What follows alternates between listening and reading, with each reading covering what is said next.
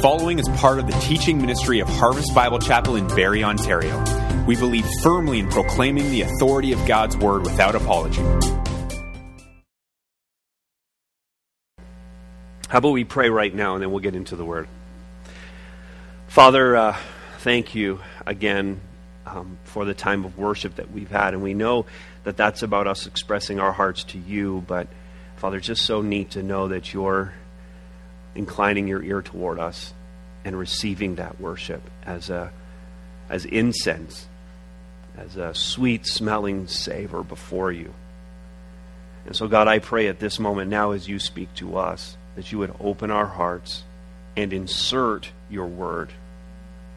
Word that is living and active, a word that is light and life. And God, we know apart from you speaking to us, and moving in this place right now in our hearts that we remain in our darkness. We remain under the condemnation of death. And so thank you for Jesus Christ. We've sung about him here, we've spoken his name. God, we know it's he who is the one who brings us to you, who puts light on our path, and who gives us life. And so, God, we pray right now in his great name. Amen. Amen.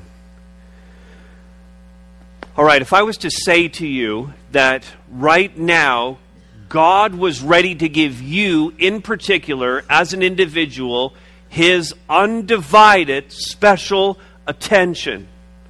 God's ready to give that to you.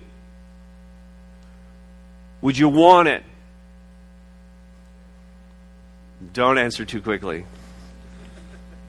I mean, it would seem like that would be a good thing, but for some of you, I know you might be cowering in this moment, thinking about getting God's attention and just going, hmm, hmm, not so sure that I want God really taking that close of a look at my life, giving me the kind of attention that would kind of bring everything up See, not everyone thinks God's attention is desirable. I mean, it really depends on where you're at in your life right now.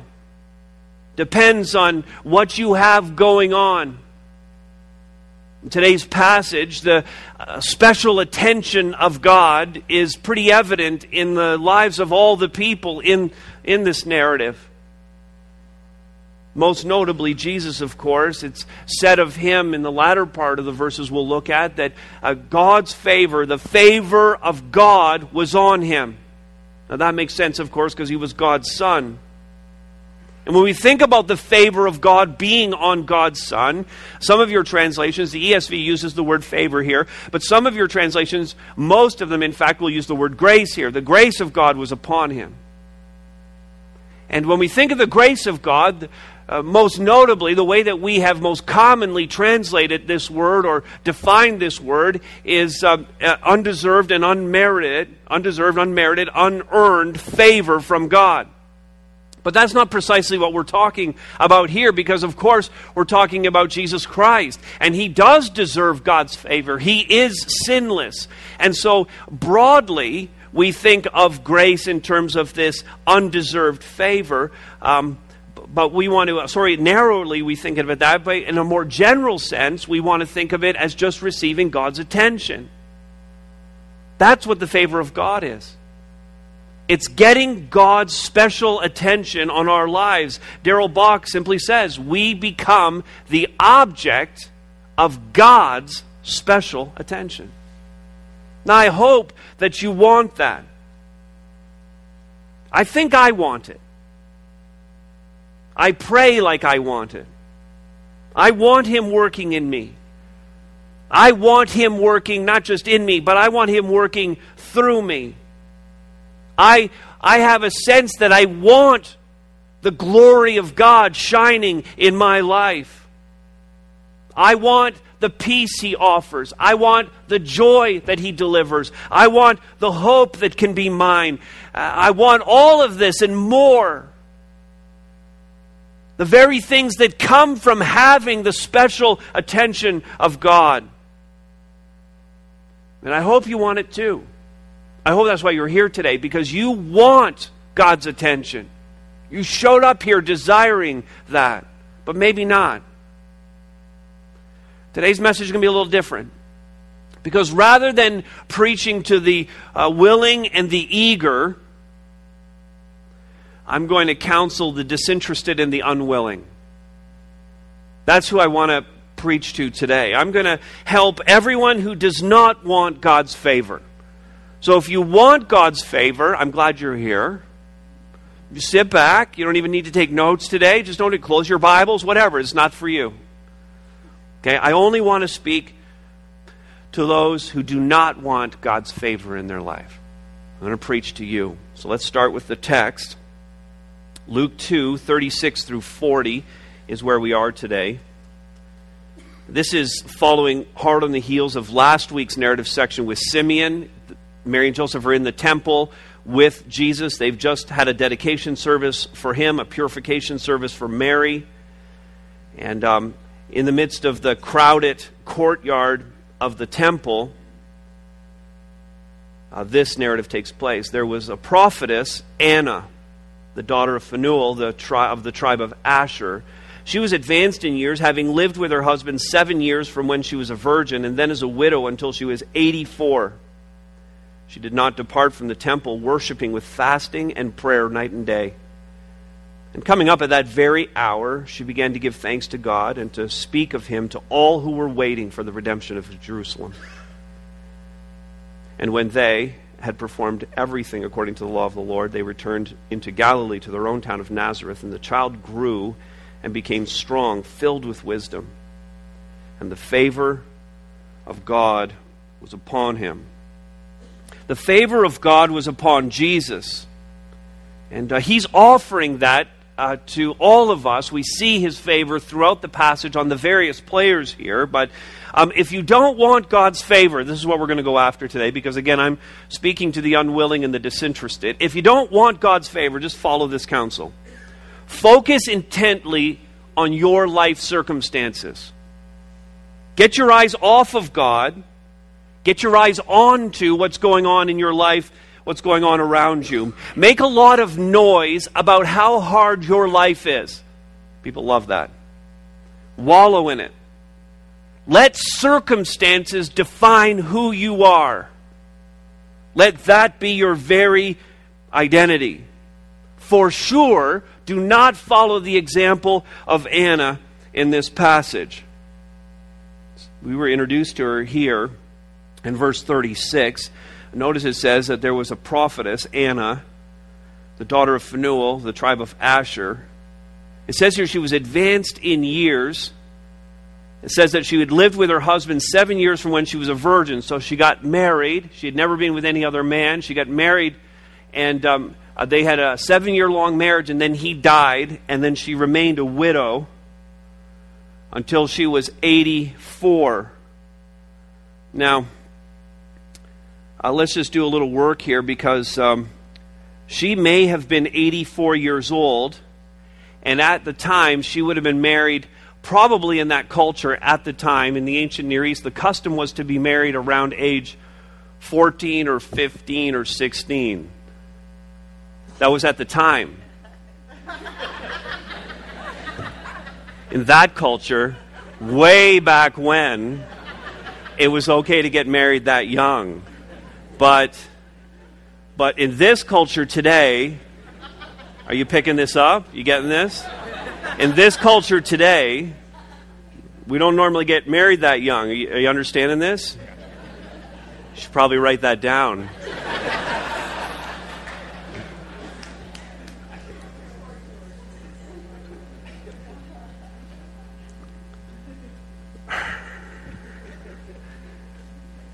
All right.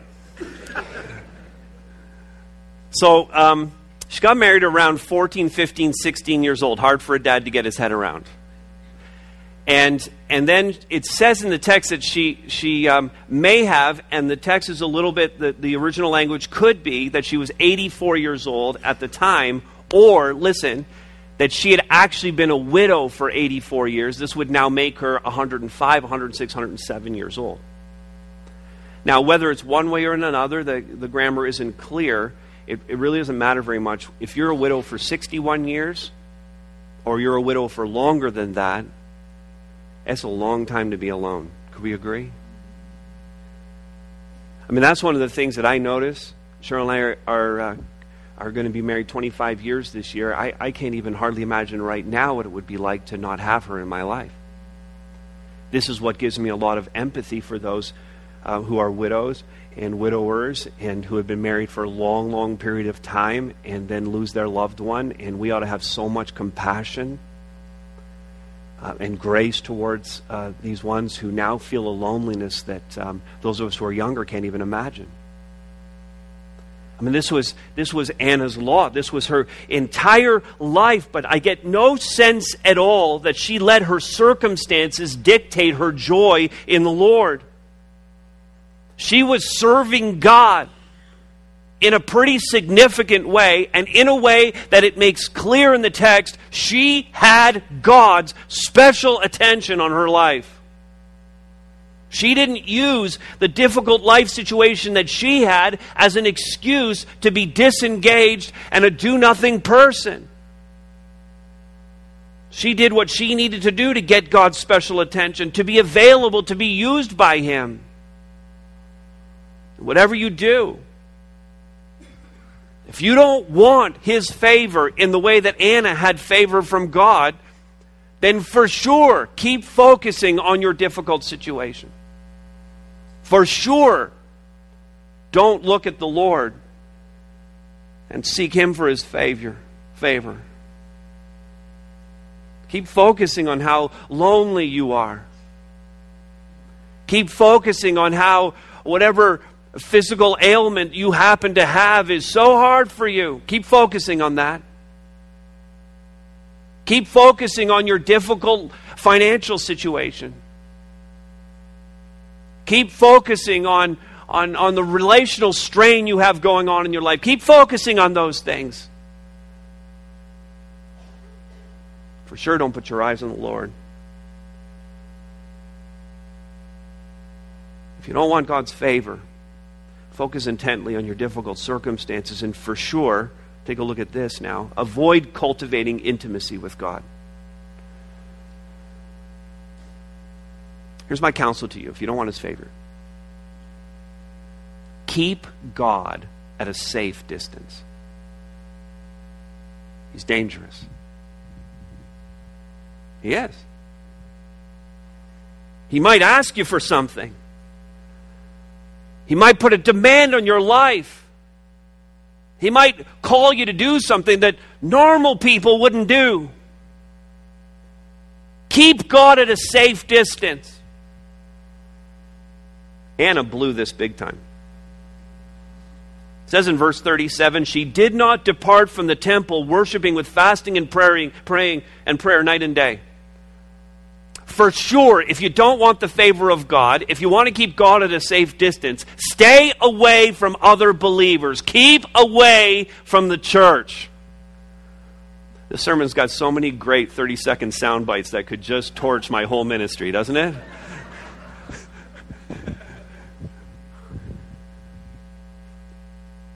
she didn't depart from the temple. Now, there's a bit of hyperbole here. She was in the temple so often, so regularly, it was as if she had never left. Does she sleep here? You know that, that guy in your workplace, and, and people say about him, that guy never leaves his desk. Well, of course he does. How do you think he got a hot coffee on his desk? He left at some point. He went and got himself a coffee. He does go home at night, though it may not seem so because he's there before you get there and he leaves after you leave. Seems like he never leaves. That's all we're talking about here is Anna was in the temple so often, so regularly. It was such a pattern in her life. It was like she was never gone and always there. She was cultivating an intimate relationship with God, worshiping Him, the text says, attributing worth to Him through fasting and prayer. Let's talk about those two disciplines. Fasting, it seems to me, I, I haven't fasted for a little while now myself. I used to have it as more of a regular practice in my own life, but of all the disciplines, it seems like it's particularly hard. that fasting, serious fasting, is only practiced by those who are really serious about their faith in Christ, who seriously want to get close to God and really hear what He's saying. They're the kind of people who want to kind of declutter their life for a period of time to make sure they're truly on track with Him. One of the greatest things I ever learned about fasting, I, I learned while I was doing a seminary course, and I wrote a paper on this and studied it out. And, um, and, and it's very simple. It's not even seminary level uh, understanding. It's just fasting is all about getting something out of your life that is a good thing, a gift from God, getting that gift out of the way so you can really focus on the giver. That's what fasting is. I just really feel like I'm enjoying this gift so much that maybe I'm making it a bit of an idol in my life. I'm, I'm just going to like set it aside for this week. I'm going to put it over here. I know God gave it to me. I know it's awesome in itself because it came from Him. But I just want to set it aside to make sure that I really love Him and not it. See what I'm saying? That's all fasting is. It's a lot less about getting God's attention and a lot more about making sure my attention's on the Lord. That I'm really focused on who He is. And Anna had this as a regular practice of her life. Prayer as well was part of this, and and um, it's a more I just put down a more mainstream discipline.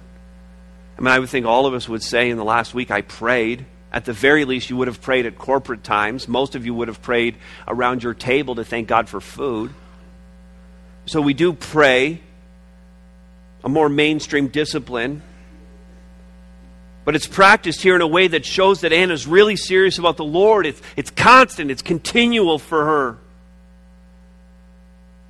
Is your prayer life such? Is this what we're looking at here? Is your prayer life, life such that you would say it communicates in an intimate way with God? Not just that we're doing it, not just we can say, there's an appropriate time for this, that we got the check mark for praying. Pray today. Check. I got it done. I went through the list. I did it. But can you really say that I achieved intimacy with God, that I connected with Him, that I really felt like He was there and listening to me? That's awesome when it happens. You just really sense that God is really there. And I don't want to suppose that some of you don't have that in prayer. And many of you might have it in a way um, uh, that, that would be an example to everyone else in the church. And appreciate that when uh, people are that connected to the Lord.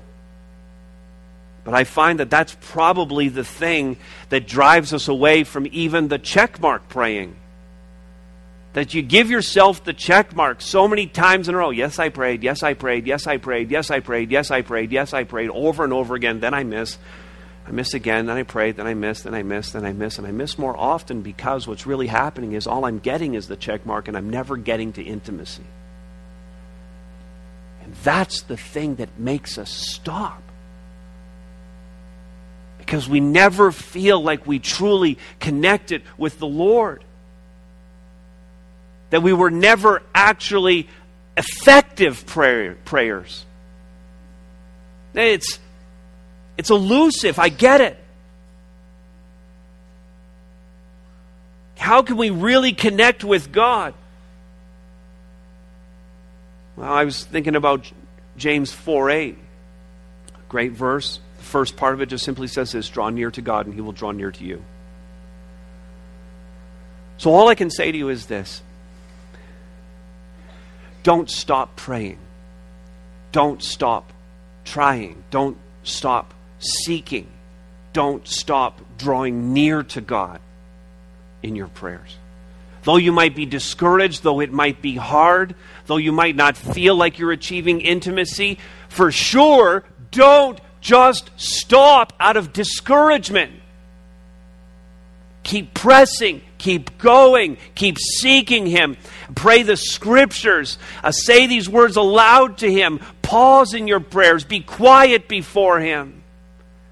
But the pattern and the emphasis of what is happening in Anna's life right now is the continual, never ending, always pursuing. She was always in the temple, worshiping God, fasting and praying.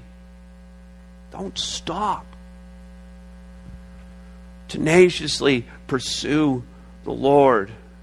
Don't become a prayerless Christian. If you give up on prayer, and maybe some of you have, and maybe it's intentional, and you'll give up on having God's special attention in your life, His favor. And maybe that's the plan. Maybe that is what you want. Because if you do worship, if you are fasting, if you are praying, you will be opening up yourself to God's special attention. All right, ready for another little tip here? The unwilling and disinterested, I'm ready for another tip. None of you are going to answer because you don't want to be that person, right? Remain ungrateful despite evident blessing. Now, last week's message, we said, again, the couple comes in with their baby, dedication, purification. They meet this guy, Simeon. He comes up and he speaks a blessing over this family. He speaks specifically to Mary as well. He tells other people about this. So you can picture the whole thing going on. The young couple there, the baby. Simeon's just had his time with them. And then the text tells us, verse 38, and coming up at that very hour.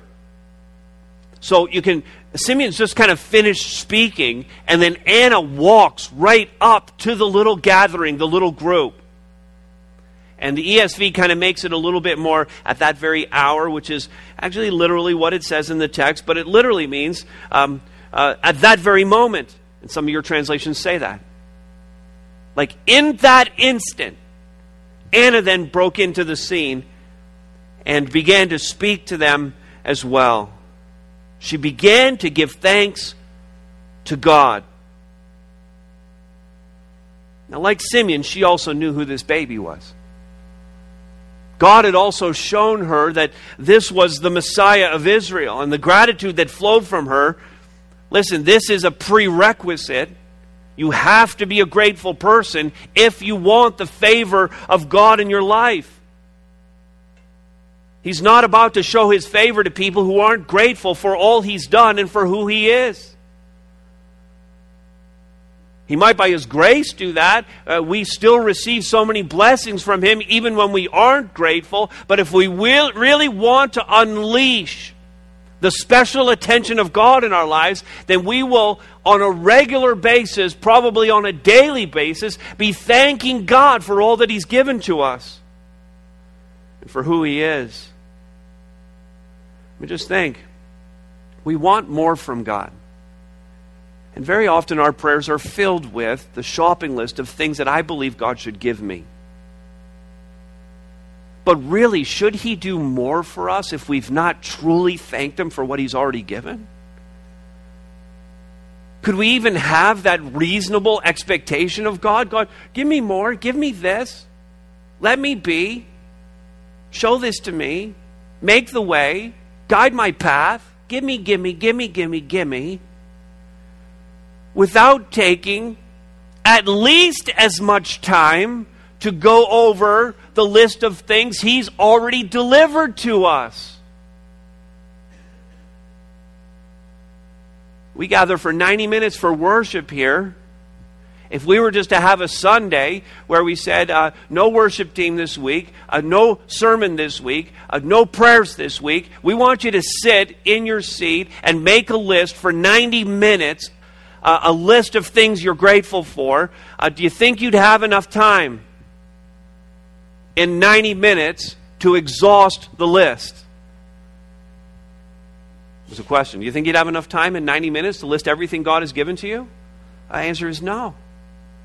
God's given us so much, and oh, that we should be grateful to Him. But if you don't want God's favor, just remain ungrateful despite the evident blessing He's given to you. Now, picking up on what we've just said in this sermon already, you're unlikely to be a grateful person if your focus is on your circumstances. You're unlikely to be a grateful person if your intimacy with God is non existent. You're more likely to be a grumbler who thinks that God owes him something. That's a surefire way to not have God's special attention because at the very mention of Jesus' name, for those who, who are looking for God's favor in their life, the very mention of Jesus' name elicits gratitude. I hear his name. I can't help but think about the cross. Hear his name and I, I can't help but, but think about the sacrifice that he made for me. I, I can't help it. At any mention of the Father, I think about his abundant love for me in, in actually sending his Son and how he continues to shower his love over me, though I am so undeserving. At the very mention of the Holy Spirit of God, I think about his care and his comfort and how he fills me with good things. Can't help it. Follower of Christ, at the mention of the Father, of the Son, of the Holy Spirit, should have welling up inside of them gratitude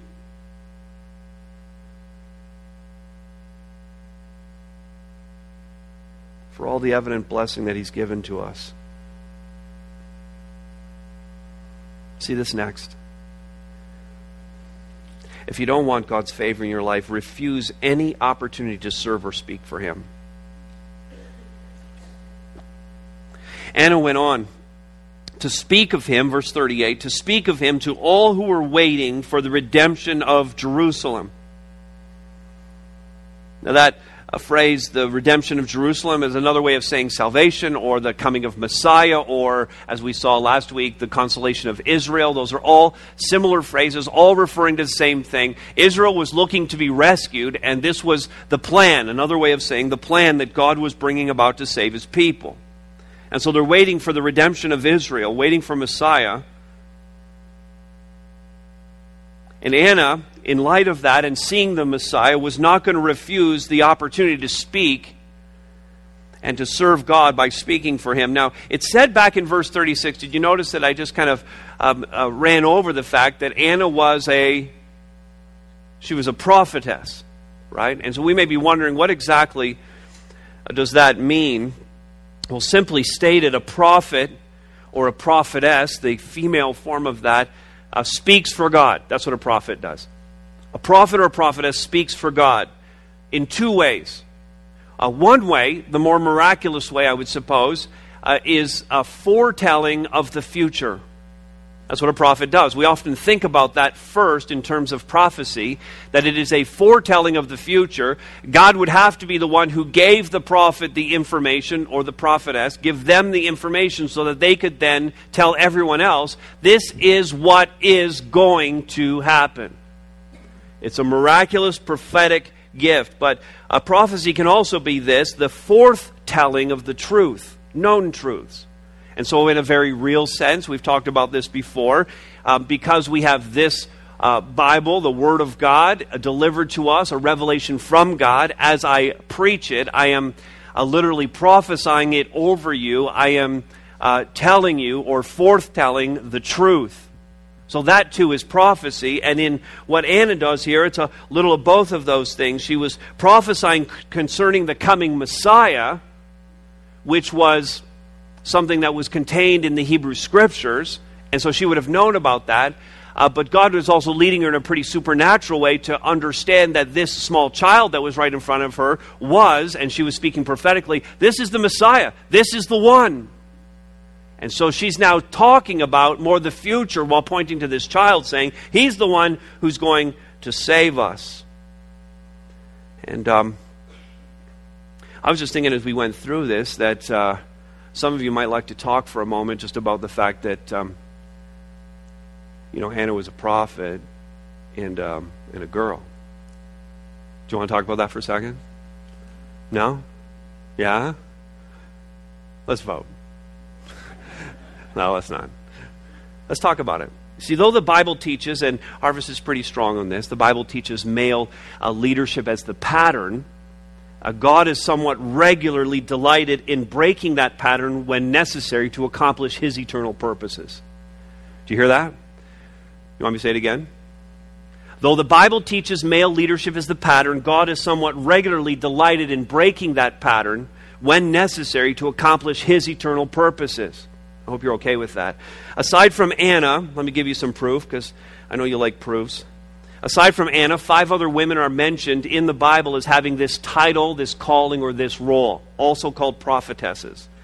Uh, Miriam, Exodus 15, Deborah in Judges 4, Huldah in 2 Kings 22, Noadiah in Nehemiah 6, Isaiah's wife in Isaiah 8, and then, in addition, in Acts chapter 21, those are all Old Testament examples. In, in Acts chapter 21, Philip had four daughters. How does that feel, Joel? Four daughters? You know what that's like, right? Me and Philip. Man. Right, exactly. And uh, they were all prophetesses, so they were pretty much always telling him what to do as a dad, right? So, uh, Acts 21, you can check that one out later had four daughters who prophesied. So that brought the number to 10 women who were identified as prophetesses. Five other women in the scriptures prophesied, spoke prophecy, but didn't precisely have uh, the title Rachel in Genesis 30, Hannah in 1 Samuel 2, Abigail 1 Samuel 25, and two that we've looked at in this series, both Elizabeth and Mary prophesied or delivered the word of God. Um, in a prophetic way. Now, that's, would you agree with me? That's pretty significant evidence that God will use men and women to proclaim His truth and advance His plans in the way that He sees fit. Are we okay with God doing that? See, now Anna fulfilled that role, uh, though she was not. This is important Anna fulfilled that role that God gave her. Though she was not even permitted to go into the inner parts of the temple, she had to stay in a place called the Court of Women, though she was called to be a prophetess. She could not serve as a priest in Israel, she could not serve as an elder of Israel, but God used her in a significant way to proclaim the authority of His word. And so she fulfilled this calling that God had put on her life. And in fulfilling that calling, God's special attention was on her. And He gave her the privilege of seeing the Messiah with her own eyes. And we see this, and we understand not just from this text, not just the example of Anna, but throughout the scriptures, we see that it is upon uh, every believer as an obligation from the Lord that we should be working for Christ. That God gives every one of us specific gifts. He gives us a passion in our hearts. And when we match those two things and it's affirmed by the leadership and the people around us, then we serve the Lord with gladness and faithfully, just as Anna did. You might have the gift of leadership, or you have the gift of teaching, or of helping, or of mercy and compassion, of music, of worship, of administration. Whatever it is, you have a particular talent, a set of abilities that God has given to you.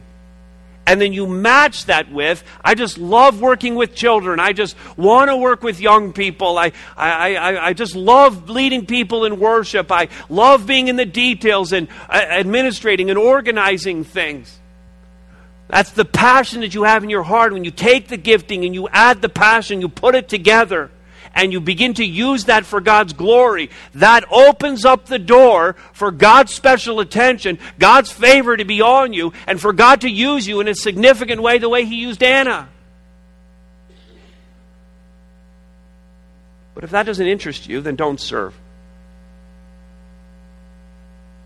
For sure, don't speak for Him. Finally, if you don't want his favor, then deny the fact that all good things flow from Jesus Christ.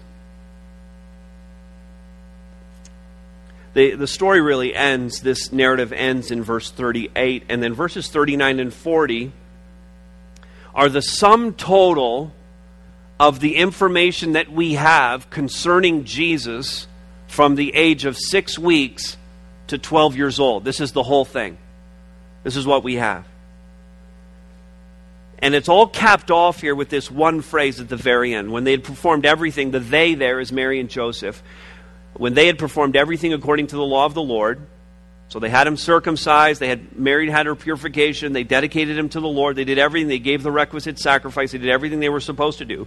It says here they returned to Galilee to their own town of Nazareth. Then it says this the child grew and became strong, filled with wisdom, and the favor of God was upon him. Next week, we'll look at the whole story of him at 12 years old going to Jerusalem for the Passover. And so this is six weeks to 12 years encapsulated in really verse 40. Now, I realize we're in January, we're still kind of dealing with the nativity story here as we work through Luke's gospel. But as you recall the nativity story, did they go straight from Bethlehem to Nazareth? Did they? No, what part of the story seems to be missing here? There's there's a big part, including the Egypt part. And in fact, when you start to think about the nativity narrative, it comes to us from two different sources. We have it in Luke's gospel and we have it in Matthew's gospel. Mark doesn't deal with it, and John doesn't deal with it, and no other source material exists for it. We just have these two gospels that speak about the nativity. Now, one thing you have to understand about Matthew, Mark, Luke, and John, who give us the same time period, an account of the same time period, but sometimes uh, different perspectives on the same information because they wrote to different audiences. Uh, they themselves, as authors, had different personalities and different things that they wanted to emphasize to the audience they were writing to. And so Matthew and Luke emphasize different details of the story. It's not that Luke was giving us every single detail of the history and that we have a conflict with Matthew. Uh, rather, we just need to take the two stories, overlay them, and come up with a good harmonization of that. And so all of that said, um, in Matthew's account, of course, we have uh, the, the Magi, which we don't have any of that here in Luke. We have the slaughter of innocents um, in, the, in the town of Bethlehem, and we have the flight to Egypt. And all of that fits into the narrative pretty much here. Let's just take a look up at the screen for a second.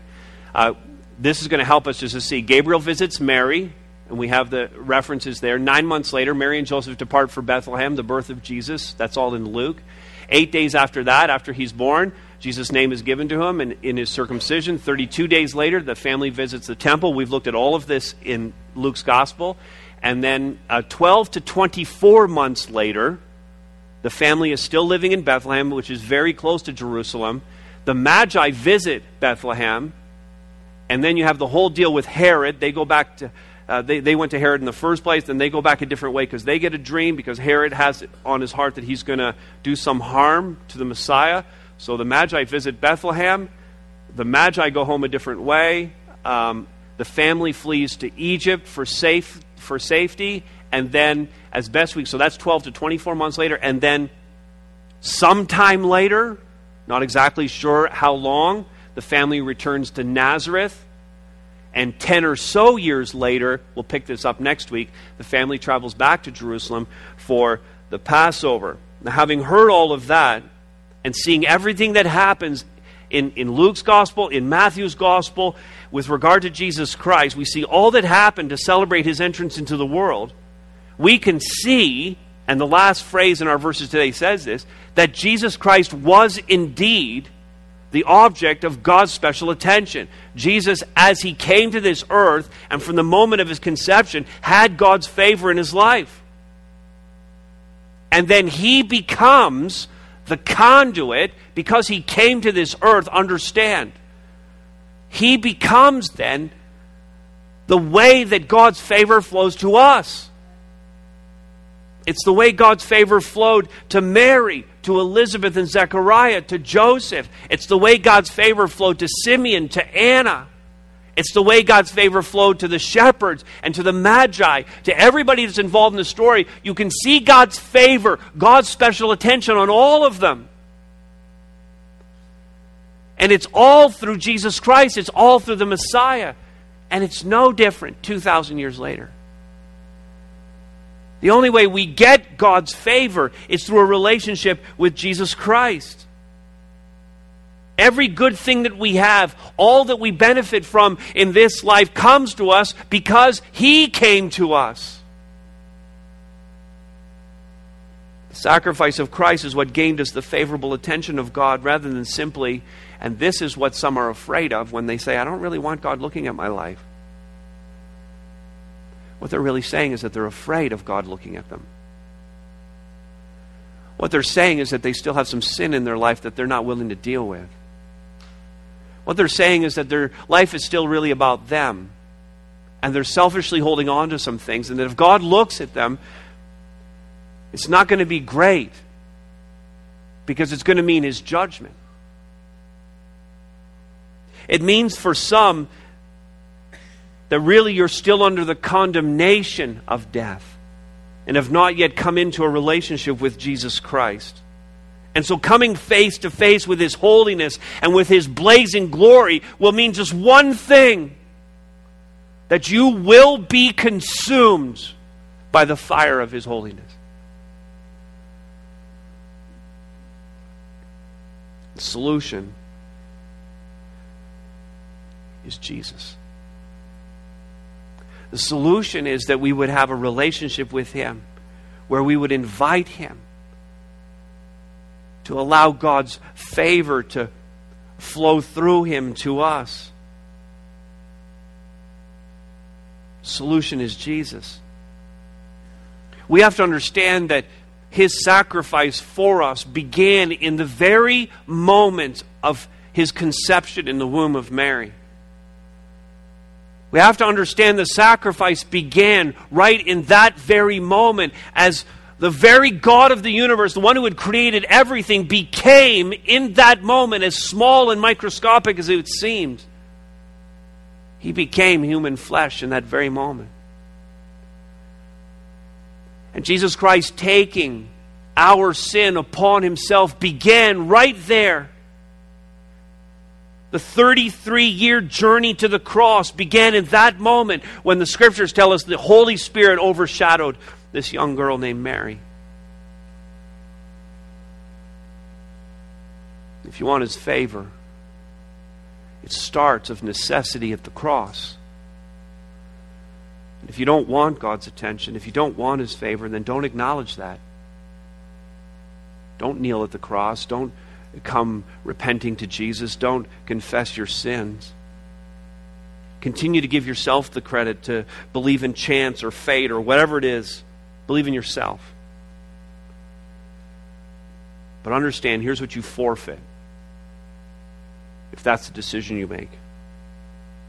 Here's what you forfeit when you deny the fact of God's goodness you forfeit forgiveness. I mean, having your sins really not counting against you. You forfeit healing of past hurts, of shame, of guilt, of having that erased. So God's not going to bring that up against you anymore. And if someone else does, it doesn't matter because God forgave me. You forfeit that. You forfeit freedom Rather than being a slave to sin, you have freedom in Christ. You forfeit the power and strength that He offers so that no matter the trial you go through, you know He's with you. You forfeit the peace that surpasses all understanding. I don't get it. I don't know why I'm so peaceful. Uh, everything around me is crumbling, but I'm so at ease. I, I'm not anxious about it at all. You're going to forfeit that you know, forfeit wisdom that goes beyond anything you could ever think of. You forfeit direction, purpose in life, mission. You forfeit identity. You forfeit a, a firm foundation beneath your feet. See, all this and more is forfeited if you deny that all good things flow from Jesus Christ.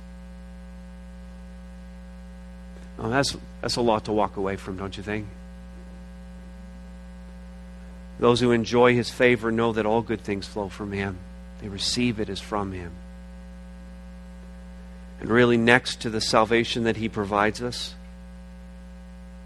being the object of God's special favor beyond our salvation, is the best thing going in this life. And you should want it. Let's pray.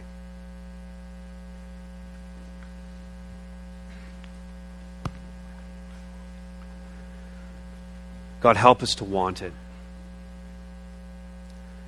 Help us to, um, to have a desire in our hearts that's so strong for your special attention, to, to really have it in our hearts. And we wouldn't be fearful at all of having your gaze upon us. In fact, we'd want that. We desire it. We long for it. So, God, help us to live it out in the same way that Anna did, with this tireless, never ending, rising above her circumstances kind of faith. God, I pray every person in this room would have it. God, that we wouldn't for a moment run away from having your favor in our lives, that we wouldn't forfeit all the things that you offer us as a result. God, that we would be willing and eager to receive all that you have for us, all of the promises, all of the treasures of eternity, all of the blessings that stand at the ready. God, we would pray as people of faith who desire these things, that in fact you would open the floodgates of heaven, pour them out on us as individual believers. God, pour out the floodgates of heaven on our families. God, pour out the floodgates of heaven on this church. And God, we'll be careful to thank you for all of that. We'll be careful to acknowledge it all comes from you. So, God, help us in this. Help us to see you as our sufficiency for all things, the source of great favor. Thank you for your special attention on this place and on this people. Thank you for Jesus Christ who made it all possible. We pray in his strong name. Amen. Amen. Thanks so much for listening. We pray that today's message was encouraging and challenging.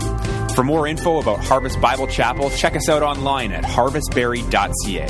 Thanks again, and remember, you are loved.